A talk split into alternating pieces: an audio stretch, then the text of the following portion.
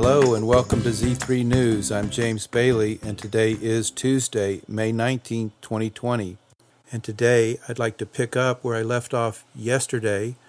And yesterday's program, I presented evidence proving, in my opinion, that the Roman Empire never converted to Christianity. That claim is based on the conversion of Emperor Constantine in the fourth century.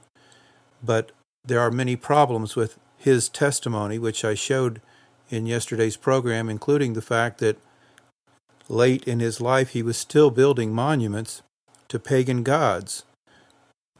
And then I pointed out also that the emperors who followed after Constantine's reign continued persecuting Christians just as much, just as severely as the emperors who had ruled prior to Constantine. And so there is this problem with their testimony. There's no evidence, they're lacking evidence of a genuine conversion. Yet in the year 380, they did uh, declare through the Edict of Thessalonica by Emperor Theodosius I that Christianity became the official uh, state religion of Rome.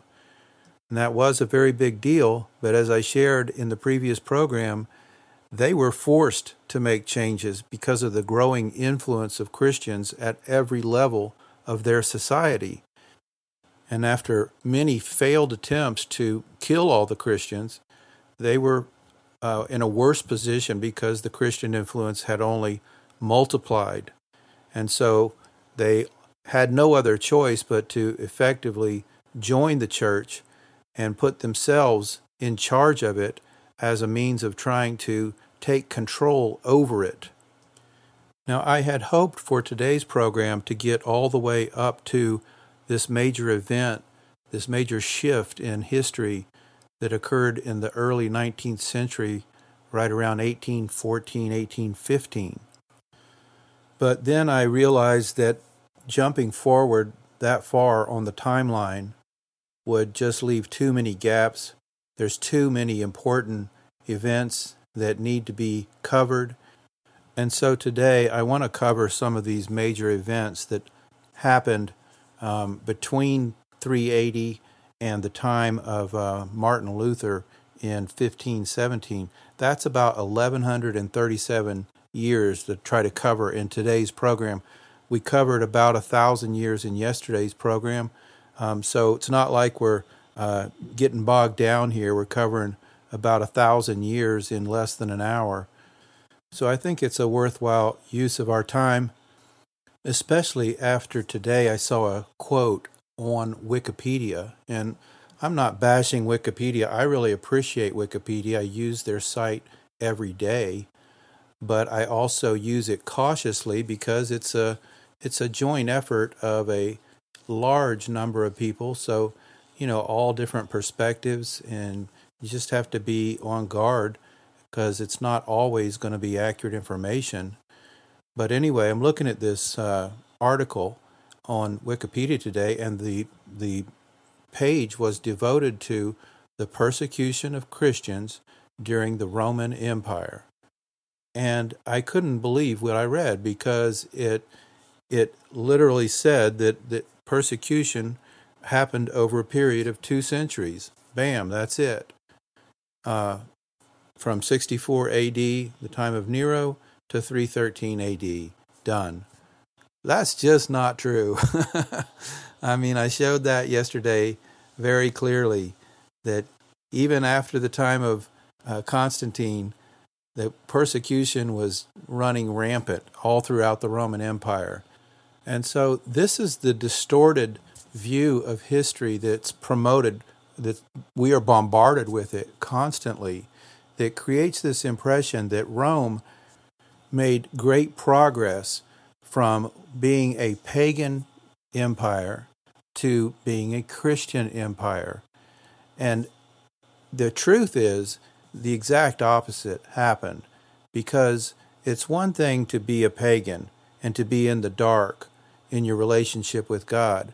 But it's another thing to then step forward and claim to take His name and, and start teaching His people as if you are a genuine Christian when in fact you're only doing it for the advancement of your own power, that's a direct assault on God. And that's a lot worse than just being in the dark and being a pagan. And so Rome took this step in the wrong direction. They took a step away from the light of God and into greater darkness and deception. And that just gets back to the old principle of sowing and reaping because they started sowing a lot of bad seed, seeds of deception, deceit throughout all their actions, putting on the garbs of righteousness without any conversion to righteousness in their heart, continuing to practice their own pagan ways. Those are bad seeds, and those seeds come back and multiply upon them, causing them to enter into greater darkness and deception to the point where they become thoroughly deceived themselves. And it's like that scripture that says that, you know, God will eventually give people over to powerful delusions if they insist on going their own way and uh, turning away from the light. And so, by taking on this appearance of righteousness with this edict of Thessalonica, they became far more evil than anything that Rome had ever been before. And since we're looking at such a large time span, um, I just attempted to try to boil it all down and summarize the main gist of it, the general direction, because there's so many events. Several years ago, I started my own timeline. I use an Excel spreadsheet, and I've just continued to add to it and add to it and add to it over the years. And I just like to be able to see. I started all the way back at the time of Adam and Eve and went as far as I could in the scriptures because the scriptures tells you the years the age of the fathers when the child was born and you know just goes on and on. So you can go a long way uh, like that building a timeline from the scriptures. And then I have added to that with all kinds of different historical sources. So I have this uh, uh, detailed timeline. And I today I was just scanning through all of the events of this time period, and I have this one column in the in the uh, Excel spreadsheet that I call the persecution column. And if there was severe persecution, the cell is colored blood red. If there's mild persecution, it's colored pink. And if there's no persecution, it's just white. But for this time span, there's a whole lot of red, blood red. And I have accumulated from different sources. Um, Foxe's Book of the Martyrs, for one, has great testimonies of uh, Christian persecution throughout the years of the early church, including all of these years that we're covering today. And I have other sources, uh, including Wikipedia, but there's a lot of other sources that have uh, kept track of the persecution of the Jewish people, and it's it's really kind of a heavy, heavy topic to cover. It's it's uh, you know it it's hard to it's hard to read that stuff and have it not affect you because uh, you know I mean you just consider for a minute these are real people these were Christians these were Jewish people whatever but the things that were done to them were so horrible. And what I was, um, my point was that my spreadsheet for, for these 1100 years, I mean, that's why when I read that quote on Wikipedia, I'm like, are you kidding me? I'm so tired. I'm so tired of this false narrative. The facts of history are screaming loud that we're being fed a bunch of lies. And I'm just tired of it. I mean, I, I when I that's one of the reasons I didn't want to skip over this today. Because to me, um, the crimes that were committed against our fathers and our mothers, our Christian in the spirit realm, fathers and mothers, um, committed consistently by the Romans, where you call it the Roman Empire or the Roman Catholic Church, whatever, the Roman kingdom. It's the Romans. It's always been the Romans all the way through. And so, what happened during this time span is Rome kept facing the same problem that Constantine faced. They kept facing this problem of what do I do with all these Christians? These Christians are threatening my power. These Christians are going to divide my kingdom. How do I control these Christians? That was his challenge. That was his whole basis for his so called conversion. And that is the same problem that Rome has faced repeatedly. And at every turn, they made a wrong turn. Every time that they uh, clamped down tighter to try to control the Christians, they put themselves into greater darkness and they get far more wicked, far more evil. And so that's what that's what's been happening all of these centuries. And so I just tried to summarize the main points, and I see this uh, general direction where they became increasingly militant in their efforts. They became harder and harder. You know, that's the formation of that iron, just so hard. But they became militant, calling people to arms, um, calling people to fight for their cause. And they just caused so much turmoil throughout the world, especially throughout Europe and the Middle East, as they stirred up multitudes to march, leave their homelands, and march to the Middle East and to try to take Jerusalem for the Pope.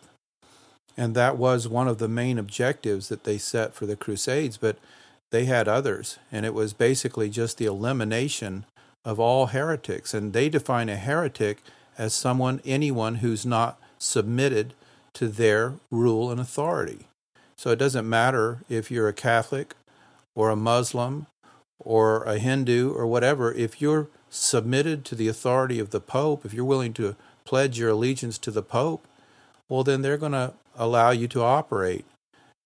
And on the other hand, you could be a devout Roman Catholic, but you're at odds with the Pope, well, then they're going to have problems with you. It's an issue of control. It's not even an issue of faith or religion. They want control. And they have proven that repeatedly throughout history by killing multitudes of Christians, even though they claim to be Christians, and even killing multitudes of Catholics if they happen to be in the wrong place at the wrong time or happen to be taking issues with, with the Pope. And so during this time period, these centuries that we're looking at today, I noticed patterns where they would use different tactics to try to control people.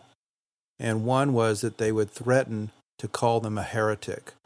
And due to the uh, influence that the church had over these nations, that terrified people because they were scared to death that they were going to lose their employment or their land or their possessions or whatever if they were uh, judged and ruled as a, as a heretic of the church. And they would also threaten to excommunicate them from the church, which that also terrified people because it went beyond just this life. They're thinking, I mean, these people don't don't know any better, so they're thinking, "Oh my gosh, I'm going to be facing eternity in hell if these people excommunicate me." Like they had this belief that the pope had that kind of power that if he could say that, then you're you're doomed for eternity. And it's just a horrible, horrible way to manipulate people. But that's the way Rome has operated. And to make matters worse, they actually officially embraced torture as a means of extracting confessions from these people who were suspected of heresy, which is a crime that usually there's no evidence of whatsoever. It's just some maybe there was some rumor circulating. Maybe somebody didn't like you in your town or your family and they reported you. And you know, so you didn't even have to have done anything in particular. You could just be ruined overnight uh, by some rumor or some accusation that comes out of left field.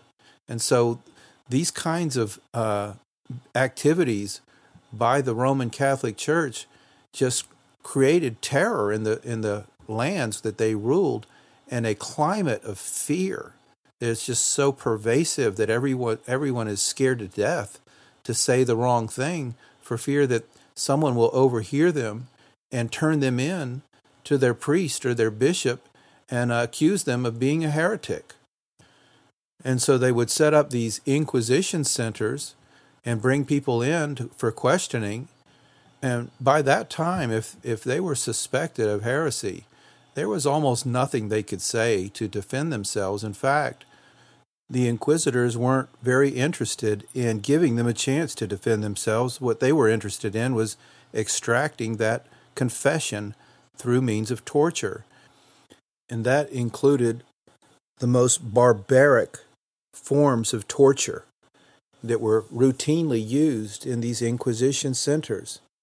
And I'm going to read you just a few examples just because I I just want us to hear it. I mean, it happened and it's so horrible and it's been swept under the rug. And that's the part that really bothers me. So I don't like sweeping it under the rug. I like shining a big old spotlight on it and call the whole world's attention say, "Hey, hey, hey, everybody look what you did." And, and give us an answer. And and what have you done to uh, fix this problem? so that it never happens again. No, I don't. I don't really like it when it's just uh, like it didn't happen. We just we just all go through life and we don't hear a peep about it. It happened repeatedly for centuries. So these people, I believe, need to be held accountable for their crimes. Otherwise, they're guaranteed to just keep doing what they've always done. And that's what they're doing. Matter of fact, this office of the Inquisition never has gone away. It continued operating uh, all through these centuries. And it wasn't until 1908 that they changed the name of it, but kept it in place. And then in 1965, they changed the name of it again, but it's still the same office. It never went away. It still exists today. It's incredible. Defiance. And so, anyway, they had some horrible things that they would do to extract these uh, confessions from people that included scalding them with hot water or oil, making them sit down on these iron chairs that were covered with hundreds of metal spikes. And then in the center of the seat was a hole, and underneath the seat was a fire, a coal fire, and uh, they would strap them to the chair. And so they would just suffer great pain because of these metal spikes that they're sitting on and this intense heat coming from under the chair. And so, how long would you be willing to sit there before you begin to uh, confess that you're a heretic, even though you're not? and so, another device that they used was these racks where they would stretch people from one end to the other until their limbs, their arms and legs, are literally being pulled out of joint. And so the pain would just be so intense that they would just be like out of their mind wanting relief. And, uh, you know, that was the purpose. It was designed to be hideous, to get them to confess. And another thing that they did, they would use red hot iron forceps to tear out the person's teeth or, or pull out their fingernails or their toenails. And if you still won't confess, they have more. They have the iron presses. They make you put your thumb in there, or your foot, or your leg, or even your head, and begin to uh, tighten the press until they eventually crush your thumb, or your foot, or your leg, or even your head. And they had whips that they would scourge people with. And they had red hot irons that they would burn their flesh. And all these things were approved by the Pope. There was a papal bull, which is a papal order that was released in the year 1252 that specifically authorized the use of torture in inquisitions and included these torture methods. And this papal bull specifically said that as heretics are murderers of souls as well as robbers of God's sacraments and of the Christian faith, they are to be coerced as are thieves and bandits, into confessing their errors. And so these horrible events were not isolated events, but they were condoned from the very top, from the Pope. But the Inquisition was really a smaller part in the overall scheme of things because the larger numbers of persecutions came through the Crusades, because it was during the Crusades that they targeted larger cities and actually destroyed entire populations of different cities all in one event. And so the Crusades were taking care of big problems, entire cities, whereas the Inquisition was focused on hunting down individual heretics. And they would send out Dominican priests two by two to go into these areas and to investigate. And they would also employ the local priests and the local bishops and get them to actively participate in reporting any potential suspects. And so all the priests and bishops in the local areas were part of a surveillance effort to constantly report back on what people in their areas were doing and saying. And another interesting thing that was happening during all these centuries was the spread of monasteries where monks and nuns would live. But the purpose for the monasteries was primarily surveillance of those areas to report back what was happening and what people were thinking and saying in those areas so that the Pope would have information for making his decisions because information moved so much slower back then. And so they had to have uh, boots on the ground everywhere. And that was the true purpose for the monasteries. And of course, today they don't need that so much because we all have a little monastery in our pocket, which is called a cell phone. And it's a great device for surveillance because we're connected to the internet all the time. And so the NSA the fusion centers. They can listen in on our conversations. They can capture our emails and our text messages, and they know what we're saying, who we're talking to, our network of friends and family. They have all the information they want. But back in those days, they didn't have all that. And so they relied on these other means. And so all of those things took time for the Roman Catholic Church to build out the infrastructure so that they had the facilities in place and the people in place all throughout these lands. And of course, you know, that took centuries to build all that out. But during that time, they grew in power, they grew in influence, and they grew in wealth because while all those things were happening, they were uh, extracting money from the lands where they went. And one of the ways they did that was by selling indulgences.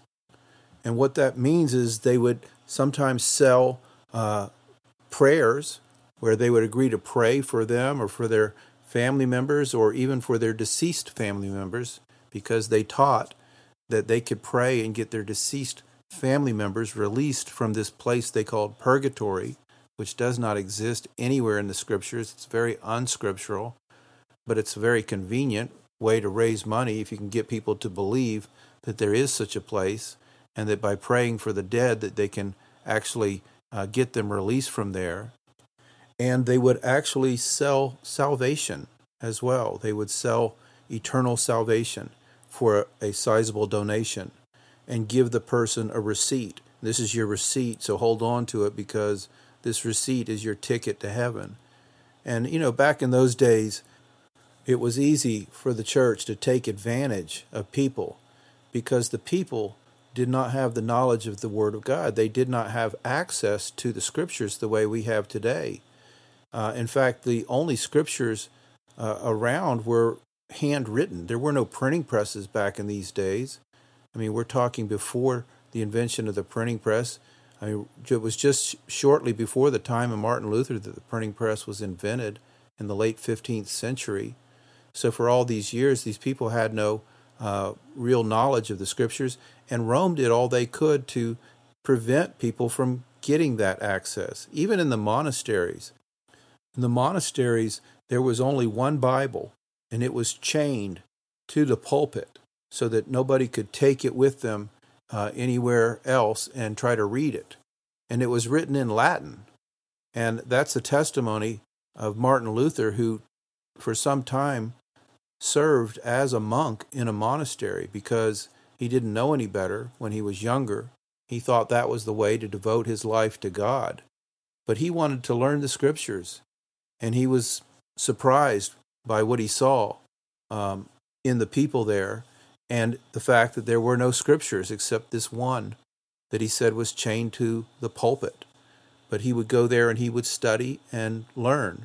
But for the most part, it was very difficult for people to ever get uh, a good Bible teaching unless they happened to know Latin or unless they happened to have the scriptures that had been translated into their language.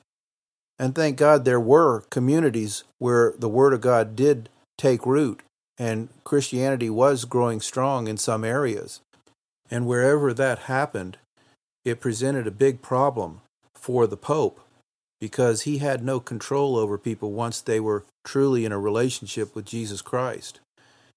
And so that's what the Crusades were all about.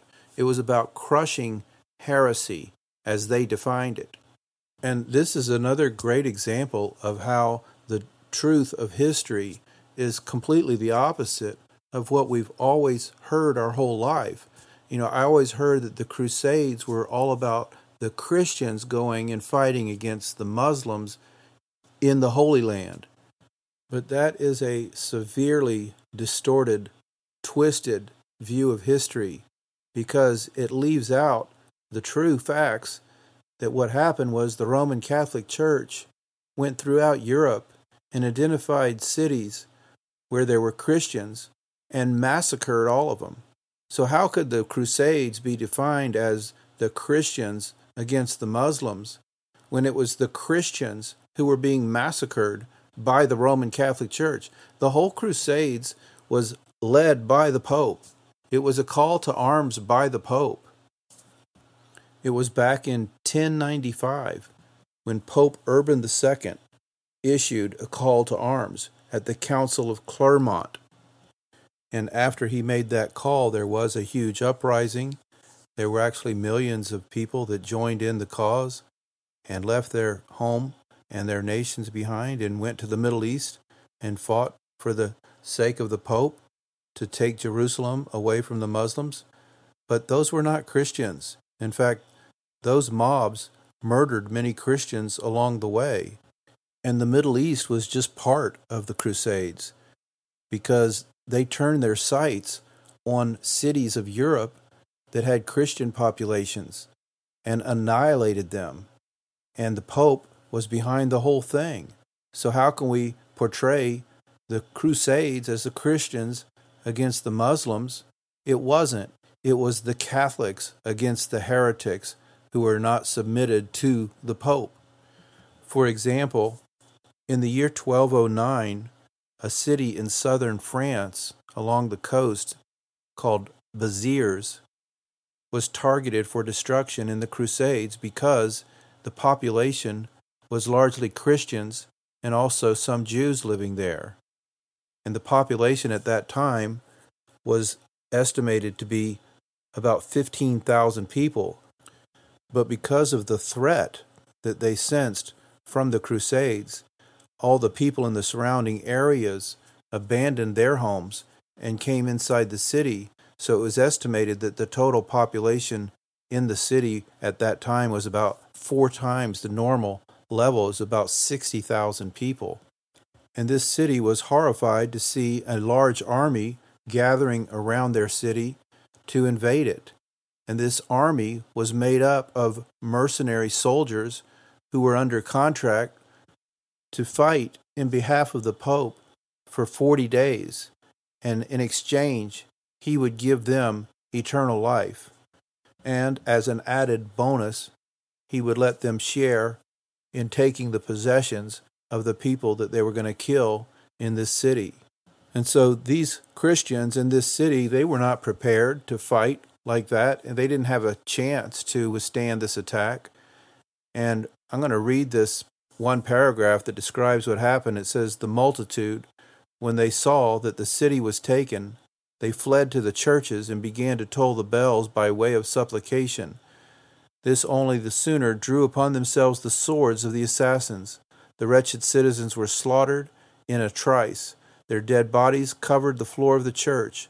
They were piled in heaps around the altar. Their blood flowed in torrents at the door. Seven thousand dead bodies were counted in the Magdalene alone. And when the Crusaders had massacred the last living creature in Béziers, and had pillaged the houses of all that they thought worth carrying off, they set fire to the city in every part at once, and reduced it to a vast funeral pile. Not a house remained standing, not one human being alive. And that was written in 1878 by James Wylie in a book called The History of Protestantism. It's an awesome book if you get a chance to read it. But the attack on Béziers was not an isolated incident. The same year, the Crusaders turned their sights on another city in southern France called Carcassonne, and they attacked Carcassonne the same way. The people of Carcassonne put up a much better fight, however, and many of them were able to escape, but many had remained in the city, and all of them were put to death for the crime of being Christians who were not Roman Catholics in submission to the Pope. Now, there were many other examples of the Pope raising up armies to attack and annihilate Christians throughout Europe, including the Hussites in Bohemia, the Albigensians, the Waldensians, and many others. And so the Crusades were not about Christians fighting Muslims, it was about Christians being slaughtered by the Roman Catholic Church as they had all of Europe in turmoil and many innocent people murdered. So it was correctly called the Dark Ages, as this Roman kingdom was so filled with spiritual darkness that they led the rest of the world into deep darkness. But while the rest of the world suffered terribly, Rome advanced their kingdom and gained great power and wealth and influence throughout the world. So, by all outward appearances, it looked like their strategy was working. But yet they were in for a surprise as God had raised up a man, Martin Luther, who was willing to stand up to them. And we're going to discuss that turn of events in our next program. So I'm going to stop there for today. I appreciate you listening. I know this is not a pleasant topic to cover, but this is a kingdom that I believe it is vitally important for us to understand the nature of it because we are today continuing to live under its power and influence. And as we can begin to understand these patterns of history, we can see them repeating right before our eyes today. And that's why I think it's worth this time to go back and uh, review what they've done for many centuries. So, thanks for joining me today, and I hope to be back again soon with another program. Until then, so long.